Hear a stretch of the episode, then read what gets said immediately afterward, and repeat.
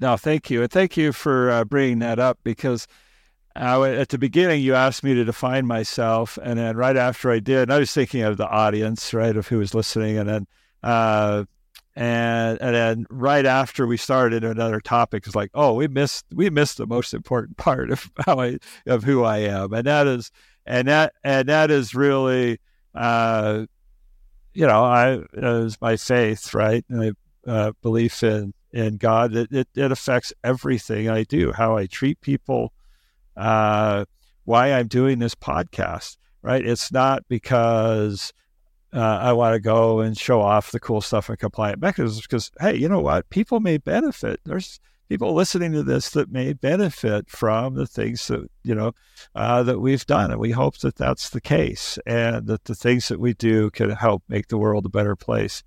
And and I'll I'll tell you, you know, even on the Mark Rober project where I said the stress that we had, but I'll tell you, I had as much uh, as many little pieces of inspiration or spiritual guidance on that project as any I've ever had.